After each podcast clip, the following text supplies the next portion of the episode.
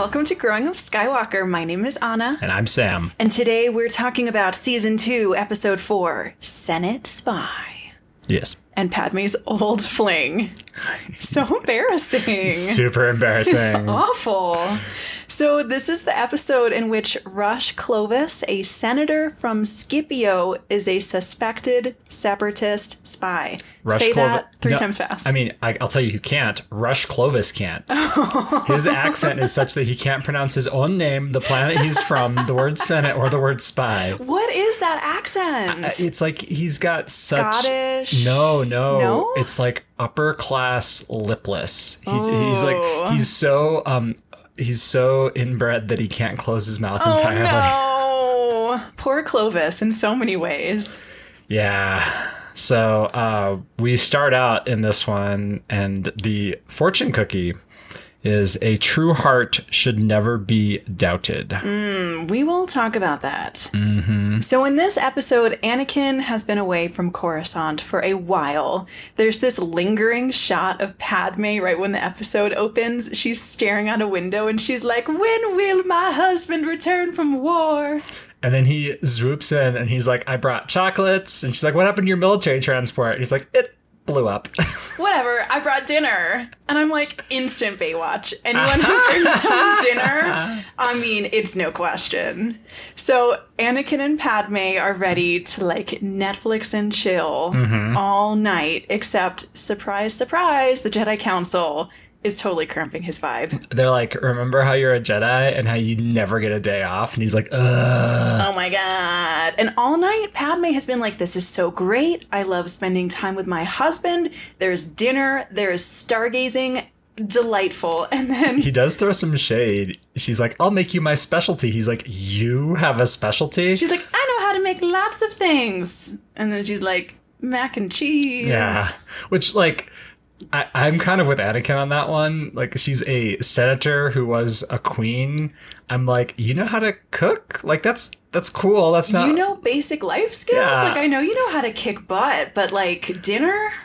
Being a queen and being a senator both kind of preclude learning how to cook. I feel She is only a queen in the conceptual sense these uh. days, not a queen in the kitchen.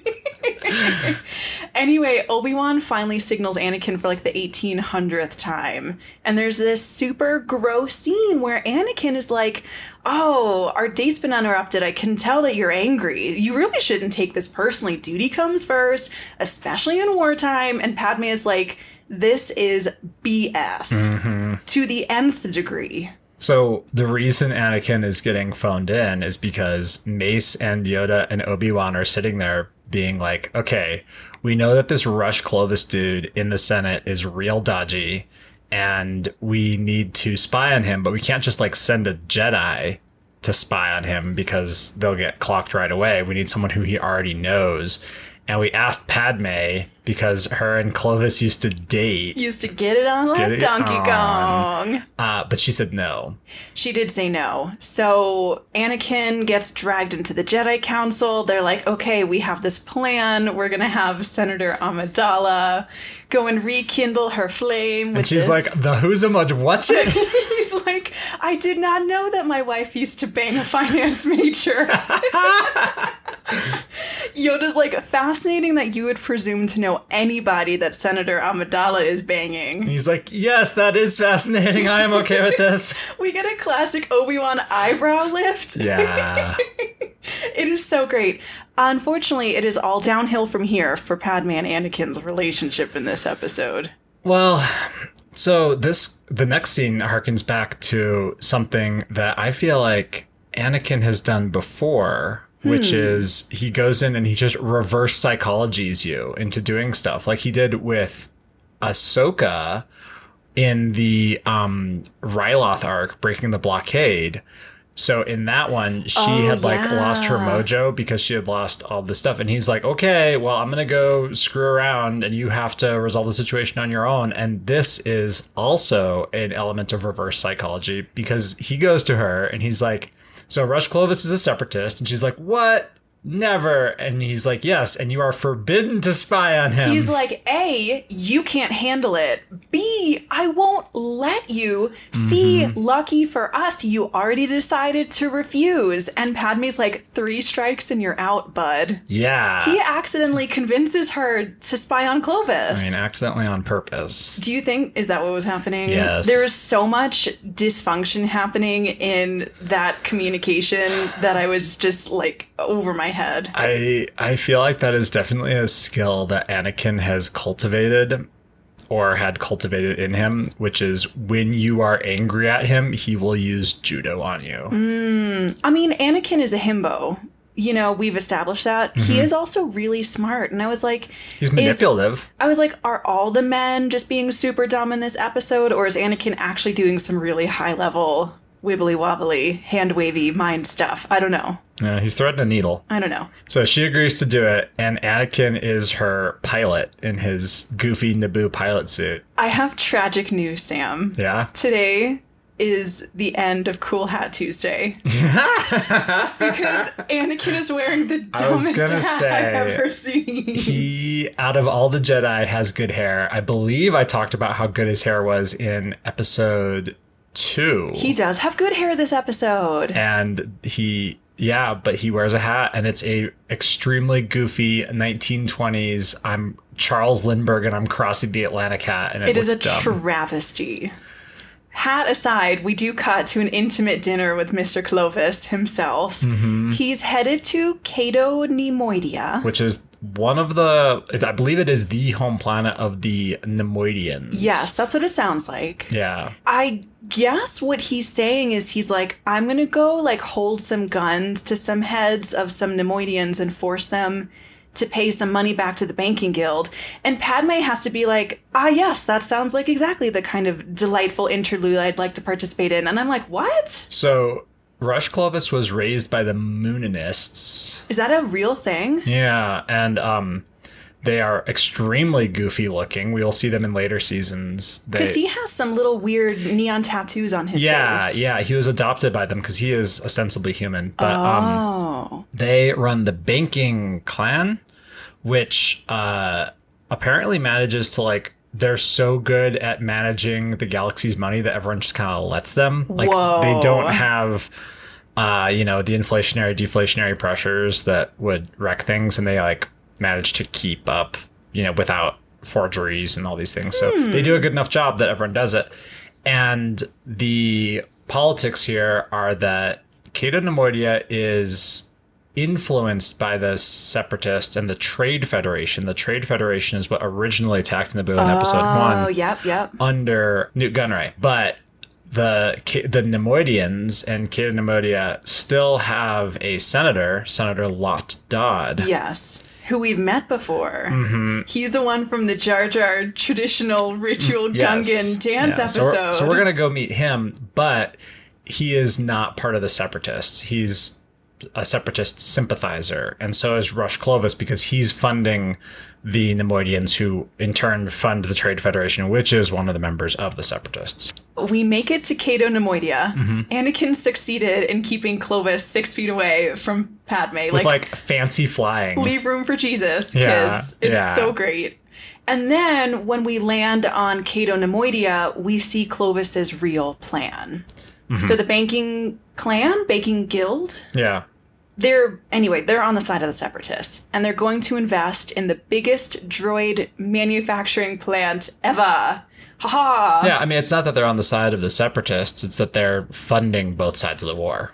oh. Yeah, see this is the part of clone wars episodes where i'm like ugh this is just like college. I just my eyes glaze over. I'm like haha they are doing nefarious things So as they're having this meeting and showing the little hologram of, of the new plant that's being built, Padme shows up and she's, She's like, like, "Oh, I was so lonely without you." Mm-hmm. And Lot Dodd wants better terms from this negotiation. Mm-hmm. So he makes like the biggest leap of logic since I don't know. Mm-hmm. We landed on the moon. I don't know. He went from haggling with Clovis to like, why don't we just poison Padme? well, he says, why don't we poison Padme so that we have the antidote to give to Rush to rescue her because we now have a lever over Rush. Mm, mm-hmm, mm-hmm. And also behind the curtains here is Poggle the Lesser, who is the leader of the Geonosians who got that way because he is the most ruthless Geonosian ever. See, I just want to know what you have to do in your life to be Poggle the Lesser.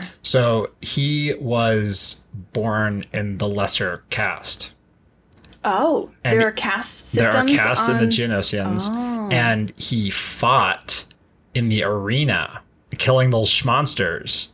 And then he killed all of his opponents, and then he killed his way to the top. And his cane that he uses is the leg of the previous leader. What? Poggle the Lesser is a scary, scary dude. Where do we find out about this? in comic books, unfortunately. Mm, mm-hmm, mm-hmm. Yeah, that's that is that's Buck. Wild. Mm-hmm. That's crazy. and he's got like they just have him speak great Geonosian the entire time, and it's like three bugs talking at you simultaneously. I love, I love the subtitles for Poggle the Lesser because it'll be like, mm, unhappy chattering, mm, happy chattering. And then Lot Dodd is like, "Yes, I know." I know. it's very Han and Chewie. yeah, yeah, I love it. Anyway, they do indeed poison Padme. I want to point out, Sam, that Padme Amidala managed to sit through an entire dinner in a backless dress mm-hmm. while poisoned and still managed to muster up the appropriate enthusiasm that when when Clovis invites her on a private tour of the palace, she's like, "Oh, I would love to." Mm-hmm. Can you imagine doing that when you are poisoned? She's dying. I mean, as as someone who used to drink alcoholically, y- yes, because that's poisoning yourself. Okay, well, Padme commits to the freaking bit over here. It is wildly impressive. Yeah, well, I mean, you don't know how bad the poison is and what have you, but yeah. Okay, well, I think it's impressive. anyway, she goes on this tour with Clovis. She hacks the password to his hologram. Technically, socially engineers it because it's her name. Whoa! What a girl boss. Yeah, well, it's because Clovis is, you know, simping. He is. He's a real simp. He's I know. I feel kind of bad for him. Anyway, she grabs the blueprint Mm-hmm. to the factory, copies it onto the little handy dandy flash drive, Mm-hmm. sticks it in her little purse with her Nokia flip phone, which she uses to call Anakin. yeah, because uh, she's not carrying her purse is too small to carry her pocket blaster today. Apparently, I know. People are always like, women have so much shiz in their bags, and Padme has one flip phone and one USB drive. Mm-hmm. that's like real spy record. stuff. Yeah, for the record. Then we get my favorite scene of the episode, Sam. Just as Anakin like races in because he got Padme's bat signal, Mm-hmm. Clovis is there. She's got like one hand behind her back. She's got her USB drive. yeah. She throws herself into Clovis's arms and she's like, I've been waiting for this moment all night. And like gracefully drops the USB drive. Anakin force yeets it into his hands. Mm-hmm. And everything is great. Although it is like awkward because she's like whispering sweet nothings in Clovis's ear, and Anakin's right there. I thought it was amazing. This is exactly the kind of humble pie that Anakin needed to be served in this episode. okay, yeah. What Anakin does not do in this scene is notice that his wife has been poisoned. So that is a real blow for his Baywatch standing. Yes. I I mean I I don't ever think about Baywatch until you start singing the song. So like I know you do all the notes ahead of time, but I'm, um, you know, I do it based off of the conclusions we reach during the episode. Oh, okay. Yeah, yeah. You know I can't extemporize. Hmm. So then we have an extremely dicey scene that I have very mixed feelings about, hmm. which we will have to talk about. Clovis rushes into Padme's room because she is now Ill. ill. Yeah. What Lot Dodd said is she's dying. Mm-hmm. He seems to know that the, the poison level is severe. So she is convalescing, and Clovis is like, You're in cahoots with the Republic? You stole my hologram? And then he's like, But I love you so much. Mm-hmm. And Padme owns up to everything. Mm-hmm. If I was dying from poison, alone in a room with a threatening man, I still don't think I would give up the jig, you know? Yeah. I mean, yeah. That is a great way to die, if you ask. a lady.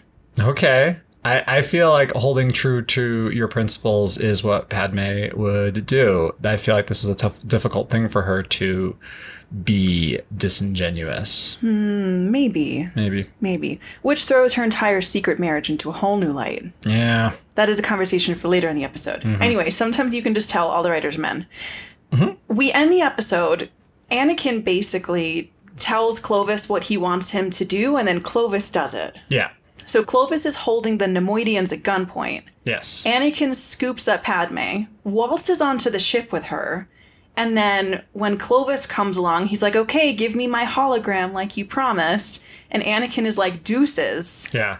And It's then like he- sucks to suck. Sucks to suck. And then he and Padme debrief, and he was like, you were right. You are great at espionage. And she's like, you were right. It's a really tough job. Tough day at the office. Mm-hmm. And then they fly home. They've got the hologram in hand, and it's a big happy ending Yeah. for everyone whose first name is not Clovis. Well, Rush. You are correct. and that is um, this episode. And importantly, uh, the way we set this up is basically the next four episodes after this one, so five episodes total, are one sort of mega arc. yeah, we had a, a difficult question. We were like, do we cram four episodes into one, or do we space these out a little more equitably? So we're gonna do one, two, two. yeah. But that is the end of this one. What did you think about this episode? Um, I think it's it's got a lot of interesting awkwardness in it. It has this is important. The first kiss in Clone Wars. This is a very sexy- Padme and Rush. Oh. Yeah, yeah. Do they kiss? Uh, it's a cheek kiss, but that's more than Anakin ever gets. Wow. Yeah. Wow. I mean, to be fair, Anakin and Padme get to have a little lovey dovey couch scene. Yeah. It looks like they're going to kiss. but then their risk communicators go off. And another thing I learned while I was researching this episode is that this is based off of a 1946 Alfred Hitchcock movie. Notorious. Yes, like which is about spies and stuff. But yeah, Apparently, the final scene is basically scene by scene, blow by blow, exactly what happens. yeah, exactly. They climb into their 1946 starship and fly off. But yeah, It is cool to find out how many film influences there are in the Clone Wars.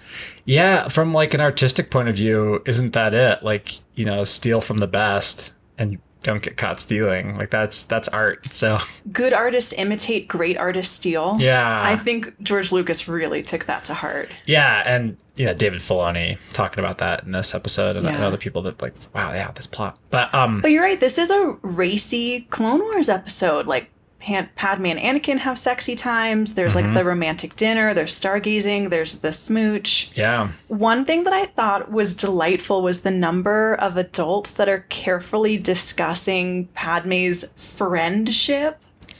yeah, Air quotes, her old friend. yeah, they were friends. Your old friend. They were close. Jeez, It was so delightful. I feel like Mace might have been enjoying that a little much.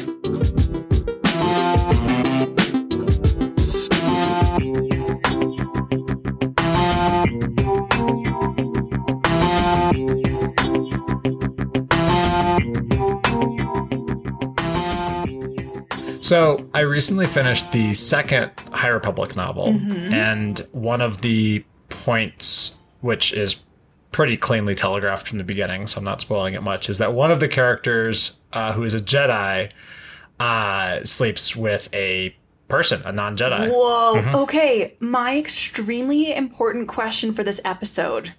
Do Jedi have sex? Is there a canonical discussion of this? So there is, and it's that Jedi don't form attachments. So they can have all the, you know, non-attached, no strings attached kind of relationship, like, you know, one night stands that they yeah, yeah. need, want, desire. I, think I that's important as well. We've come to this conclusion as fans. I Mm-hmm. think eagle eyed fans have been like, oh, as long as they're not attached. But I want a canonical discussion. Yeah, and that's that's it. That as long as you're not attached, because and there's all sorts of danger inherent in that, is that the attachment leads to problems. Yes. And so at the end of that book, that character has to fess up and do penance and like realign themselves with the Jedi code.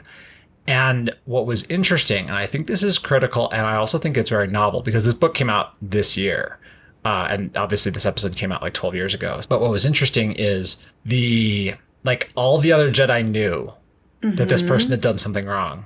And they didn't say anything. They waited for this Jedi to come forward to, you know, their master or one of their like co-padawans, which is like a really strong relationship. Like you're all in, mm-hmm. you know, youngling class together, and then you're like, oh, hey, it's that guy. Like we're we've been mm-hmm. besties for like 15 years. Aw. And be like, hey, I messed up and I need to figure it out. Okay, but what was the penance for? Was it for the sex or for the attachment? Uh, it's for something else, but oh, yeah. See, but it like the the sex and the attachment. Well, the sex wasn't a big deal. The attachment was a big deal, and it led to a series of events which was problematic, and like the consequences of those events led to it. And then by the end of this book, that is when that um, transformative moment came along of saying, "I need help." So, what was interesting for you was that all the Jedi kind of hung back and waited for the one Jedi to say, I've done something wrong. I'm in over my head. I need mm-hmm. help. And I find that really compelling because mm. that is how help actually works. Is that mm. you need to reach a point where you yourself recognize that you need help and you yourself recognize that you have to ask for it and do something you have to take steps. You can lead a horse to water but you can't make him drink is a saying about people not horses. And it's that you can tell someone hey you know you're all messed up you're doing this you're, do- you're making bad decisions all day and all they'll do is resist. But when you say hey we, we kind of know everyone knows that you're making bad decisions. We are aware. And we're waiting on you to recognize that you're making bad decisions. And it casts the whole Padme Anakin relationship in a new light to me. It does. I also can't wait to talk about this idea when we get to Weapons Factory, which is part of the upcoming uh, second invasion of Geonosis arc. Yes, because that That's going to be really interesting. also important in that. Yes. Yeah. So I think that's a really interesting thing that definitely there's there's no way that people don't know what's going on. And I I wonder how much of it is Anakin getting away with it because he is this, you know, spectacular general and because they're all just mm-hmm. assuming that like, hey, you know, a general and a senator, like they're probably just like there's probably not a level of intimacy there, emotional intimacy that it it might just be like two people who are sexually attracted to each other who are like passionate because that's something that happens reason I mean that's that's a trope in literature but that's also like they don't really have time to have a relationship. Right. They really don't. I think that's why it is so hurtful to Padme when they finally get to have this night alone. There's And work- dinner. work comes up, yeah. And work comes up. And it mm-hmm. is such a stereotype, but I can see how hurtful that was to Padme because they don't have time for a marriage. Yeah, exactly. And that's what she was looking for in that moment. Yeah.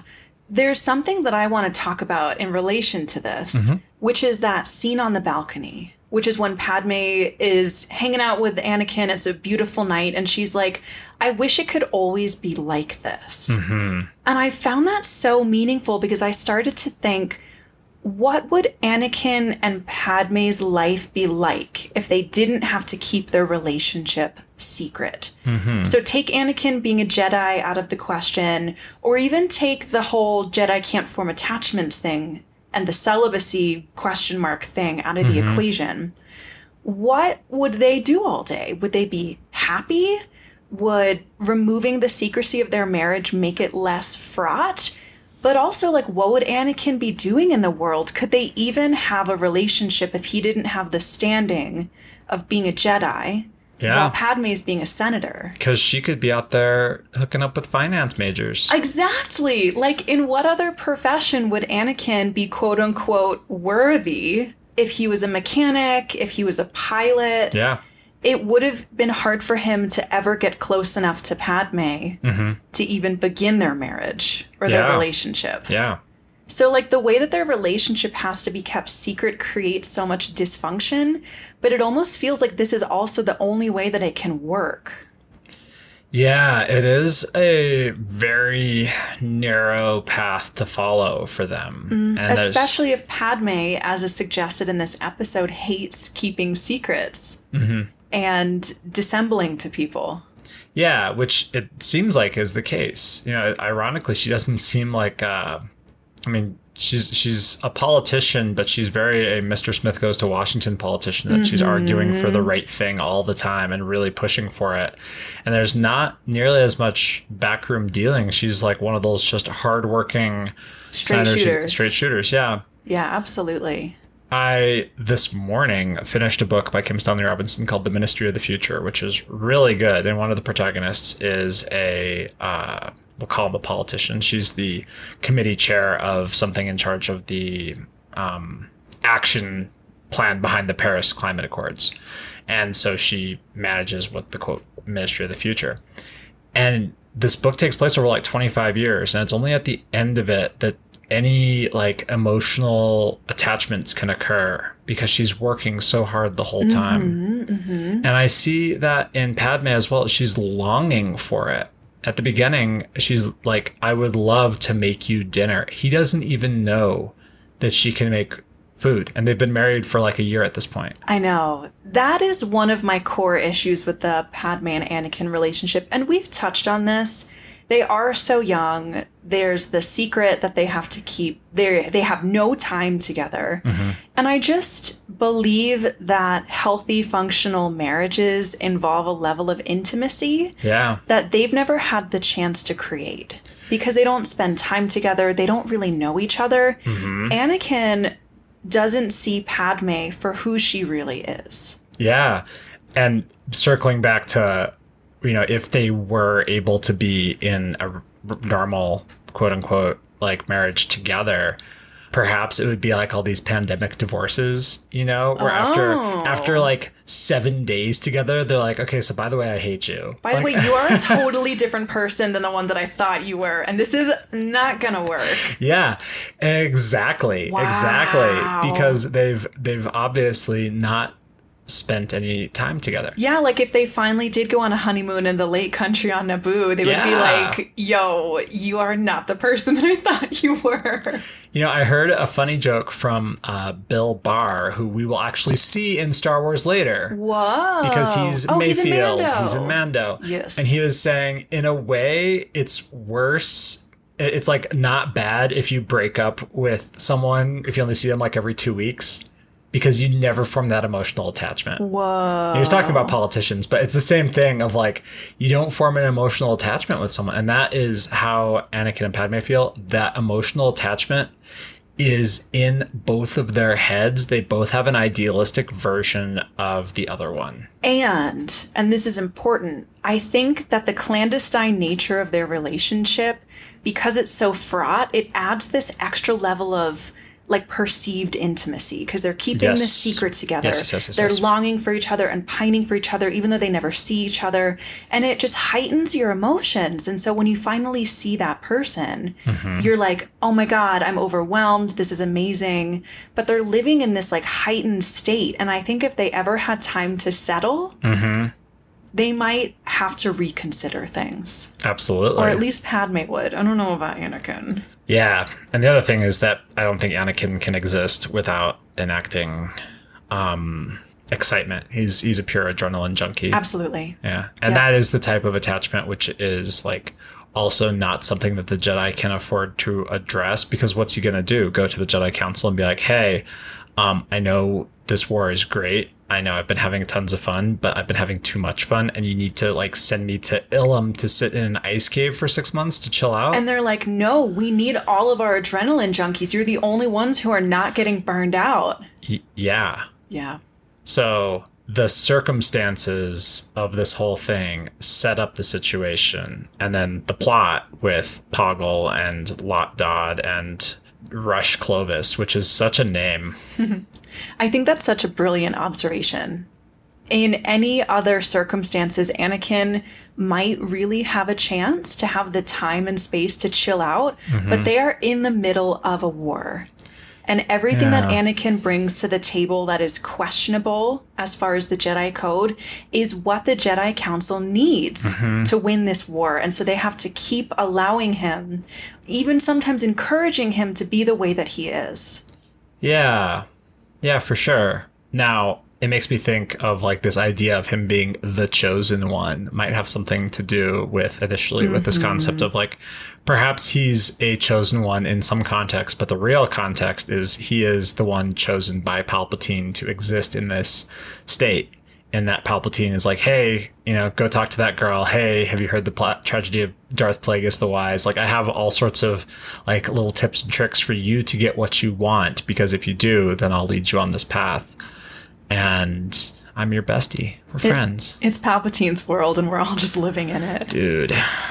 Circling back to one of the main points of the Minister of the Future as well, like all the central banks together that control our world sort of have a tail wagging the dog relationship with every government as well. Hmm. And that banks are hugely important for moving things forward. And the fact that Rush Clovis by himself is like, oh, yes, I will advance you, you know, 50 mils or, you know, 200 basis points to build the largest droid factory ever. He has that on his like balance sheet. He's able to be like, yes, I advance you enough money to build the largest droid factory ever. Right, right. There's a scene when Clovis rushes off to get Padme ready for dinner, mm-hmm. which, oh, that's a gross sentence. I can't even believe I said that. But Lot Dodd turns to Poggle and he's like, I hate the thought of being under Rush Clovis. Yeah. And so I was really confused about how we were supposed to read Clovis in this episode.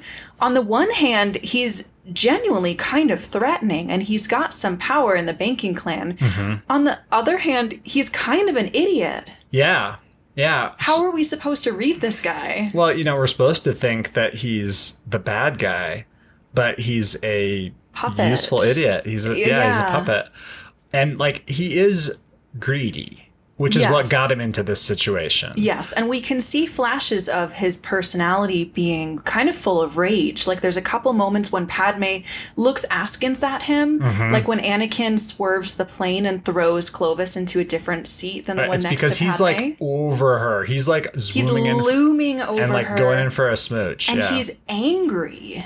Yeah, he was aggressive with Padme. Mm-hmm. He was extremely aggressive with Padme. And, you know, obviously from our point of view, that is wrong, but he was raised by aliens, you know, so. And they used to date. And she is date. like, I am up for reopening our dating. And he's like, 100%. Like, let's get in on it. You know what's funny is that the subtext of that was when Padme's like, "Oh, I hope we can go back to how it was in old times," and he's like, "I hope it's better than old times," which makes me think they did not bang. You think? Yes. I I got that he was like, I hope you don't break up with me again. Oh. Yeah. But, you know, I think both of those reads could be true. Could be correct, yeah. true. Anyway, Clovis, I feel bad. He does get, you know, cahooted. Cahooted? Yeah. Is that a word? Anakin and Padme pull some cahoots. Yeah, yeah. I want to talk about the severe issue that I have with this episode, mm-hmm. Which we touched on. And I know that it is a blow by blow callback to Hitchcock's Notorious. We went over that. The entire ending of this episode, in my opinion, is nonsensical. Okay. Padme is revealed as a spy, not just to Clovis, but to the entire Cato Neimoidia crew. Yeah. Because he's going to have to go back and be like, Senator Amidala stole the hologram. Yeah. And so, A, we're supposed to believe that Padme is going to be safe, just waltzing back to the Senate after being revealed as a spy? Uh no, but I think that Lot Dodd is as another senator not ready to straight up kill another senator. He's like, "Oh, I have to like put some wheels into motion here." Sure, but she's going to go back to the Senate and also have to hang out with Clovis. Well, he's a representative of the banking clan, not a senator. I mean, but the thing is, if he proves that Lot Dodd and Clovis are, if she proves that Lot Dodd, and Clovis are working for the separatists, then they are out of the Senate. You know, they're they're in jail, That's true. so she doesn't have to work with them anymore. But That- also, I, I feel like she wouldn't get as many like, you know, friends. But it's also probably not going to be made public, right? Right, that's true. The other issue, we're supposed to believe that there's only one hologram of this factory. Like, is So, there no okay. OneDrive? Like, there's no file sharing system for the separatists? in its very fun way, like during uh the Patreon exclusive Sam's Naval History Minute, we often talk about the we often talk about how Star Wars has special rules. And they don't just have special rules for starfighters. They have special rules for data and data integrity. Like it definitely took her more than three guesses to guess the password. It and did. if It it's was a voice funny. password, there's no voice print. Like actual security seems to be taken really weird, like depending up and down uh, throughout the Star Wars universe. And also, there's an element of getting a copy of a file is generally, you know, you can't tell that a file's been copied, especially because in the Star Wars universe, it's like, oh, they copied it and it's gone, Right. which makes sense from the point of view of something which predates computers, which is like, oh, yes, I'm sneaking into the enemy base and I'm To stealing the the, floppy blueprints. disk. yeah. But um, yeah, in this case, it doesn't make sense. But it's it's Star Wars, you know? Right, right. It is a plot point that they're hanging out in this little hologram room that has no door and there's no guards and maybe they it's- don't believe in security or maybe they just so severely underestimate Padme that Mm-hmm. they don't even believe that she would be capable of stealing their hologram. Yeah, I mean, also, you know, Lot Dodd uh, replaced all of his awesome security droids with sex bots. So He did. They are so creepy. yeah, they are. They blank, look like Barbies. blank-eyed, just statuesquely feminine sex bots. So, thank you for that incredible segue into my main complaint with this episode. Mm-hmm. No woman in her right mind would own up to everything as she lay defenseless in front of a guy who we've seen to be aggressive, some sketchy dude who could kill her. No one would do that. Like, it is so blatant to me that the writer's room was full of dudes mm-hmm. when they scripted this. I did look it up. There was one woman credited as a writer. It's Melissa Sue Taylor. Okay. And I guarantee she did not get to put her two cents in. Hmm. This is frankly one of the most blatant examples I've seen of simply not understanding women's perspectives. The poison might have also been a truth serum. That is a great head headcanon that is entirely unsupported by the evidence, Samuel. Uh, It's- yeah, no, it's you're right. not you're right. something we have to harp on. I just have to point it out that it distracted from the rest of the episode because I'm like, there's no way that Yeah. a woman would do this. Yeah, However strong and capable and fighty she is, Padme was not in a position to take Clovis. Clovis was in a perfect position to kill her. Yeah, and you know what's crazy is I did not read it that way at all. But How that did is- you read it? Well, that she, I, you know, I didn't actually pay that part that much mind because that's when the action springs into play. Mm-hmm. Because like she's beeping and R2's like handing Anakin a snack. He's like, "Hey, you're grouchy. Would you like a Snickers?" And Anakin's like, "Not now. Padme's calling." But um, Yeah, that's how Star Wars gets away with a lot of this because it Yeah. sandwiches these important moments right in between the action Mm-hmm. where you your attention gets swept away and you can't really take the time to process it or see how problematic it is. Well, the other thing is that I was just riding a big raft of privilege right there because, and this comes up every time I have that type of conversation with regards to like personal safety with a woman. Mm. Because as a man, and I'm rather sturdily built, I can, you know, Samuel is six feet tall. I, I, you know, I have rarely been in a position where I have felt physically unsafe from another person unless they are armed. wow. And I know from not only the look on your face, but from the look on the face of everyone, every woman who I've had this conversation with, that that is basically a clean divide along the sexes. Is I that would- I would imagine, Feel, yeah. Men feel safe and women don't feel safe in the company of men. I've heard it said that what men are most afraid of is that women will laugh at them, and women are most afraid that men will kill them. Yeah. And I think that is entirely, entirely true. Yeah. So while I think the Clone Wars does some things with Padme's character that are really incredible, they do often have this habit of doing a disservice to their women characters too. Mm-hmm. I that thing you said that men are afraid women will laugh at them and women are afraid that men will kill them speaks particularly to the end of this episode because that is what Rush is actually worried about, right? He doesn't think he's going to get mm. killed. He's sad that Padme made a fool out of him. Oh. Even though he's being left behind by Anakin to the clutches of the horrible Lot Dodd, he's like, yeah, well, and get out of Poggle the Lesser. I'd be more afraid of him. Poggle the Lesser doesn't care about meat bags. He's like, me and my bugs are gonna build you a bajillion droids, and that is the jam. We love it. And then we're gonna shove a bunch of meat bags in with a bunch of schmonsters, and we're gonna love it. Whoa. And you're gonna pay us a bazillion dollars so we can have more schmonsters imported from the outer rim. And I don't know why this is so difficult for you guys to understand. well, I speak fluent Geonosian. That's what he was saying the whole time. He was saying it in his thick Geonosian accent, which sounds like a New Jersey accent. we'll pour one out for Clovis. Poor Clovis. You say so. I mean, I, I'm I'm I'm in team. Not a huge fan of finance majors. I mean, because he's the bad guy in the sense that he's a banker. But yeah. okay, I have one more extremely important question for you. All right. What was your favorite Padme outfit of the episode? You know, her her backless dress had some real structural things going on that were pretty wild. The sleeves were very cool. the sleeves were separate. I thought they were these ugly cap sleeves, but no, they were long sleeves that had cutouts. Mm-hmm. And she had like a Jessica Rabbit thing going on. Yes, and she, as as you pointed out, she was really rocking some badonkadonk. Some dump truck energy in Yeah. that dress. Padme does leg day. Yeah, and yeah, she had. That's a good question. I also liked her purple hair on the flight over when she was yeah, wearing that her. was uh, wild. her, bootcut jeans. yes, her bootcut jeans. That was Apparently my that's- favorite. Apparently, that's where she left her blaster.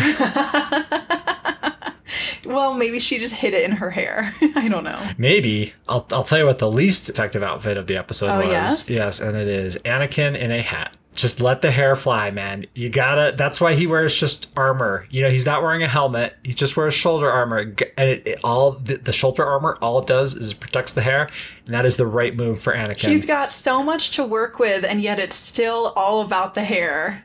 Let Anakin's hair be free. yeah, yeah, that is the jam. Excellent. So, there's not a lot of options here, but I do want to know who your bae was for this episode. I forgot to think of one. Well, then you get to do what I do, and I'm gonna sing the song while you think of it. There Oh, we go. It's time for Baywatch. It's time for Baywatch. it's, time, for Baywatch.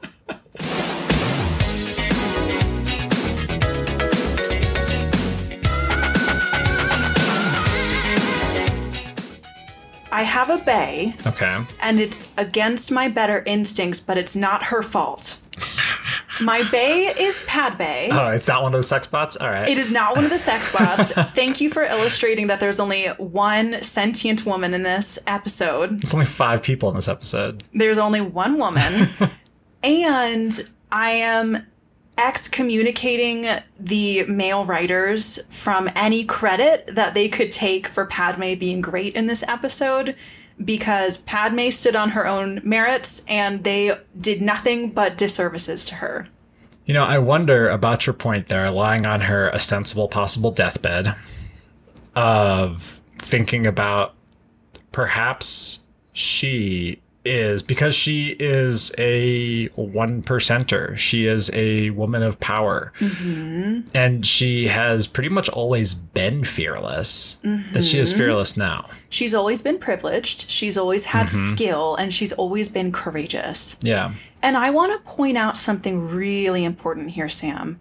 Padme is obviously the most courageous character in this episode, and I, as a woman, still didn't want to pick her Hmm. because the writing turned me off. But that's not Padme's fault.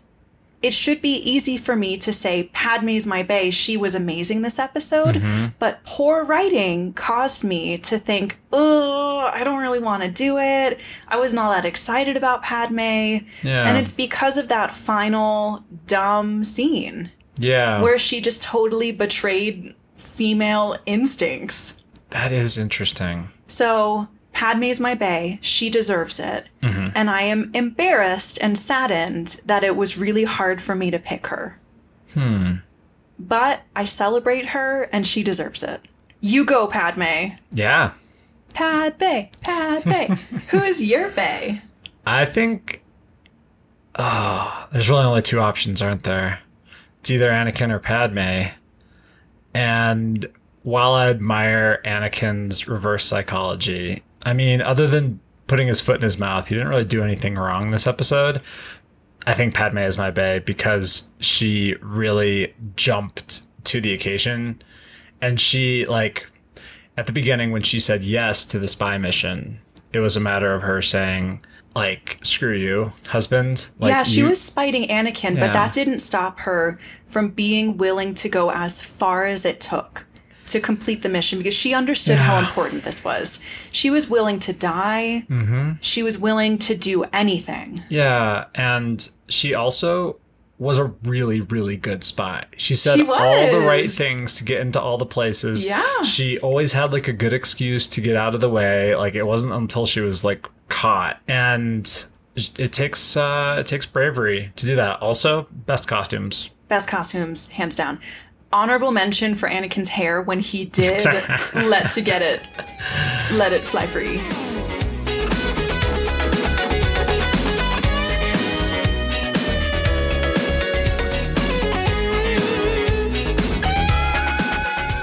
Yeah, but this is a tough episode to enjoy the characters, and I think that's also going back to the source material, Notorious, something there as well. Hmm. In that, one, I mean, I haven't seen the movie, just read the It's a dated reference to a little bit. I mean, because the movie came out in like 1946, something like that. and uh, you know, in 1991, I believe Ebert said it was like one of the 100 best films ever made. But like, you know, I was uh, five in 1991, so I wasn't really paying attention to the best movies. But yeah, there's um, there's an element of truth and integrity in telling a story where no one really comes out smelling of roses. Everyone kind of fell apart one way or the other.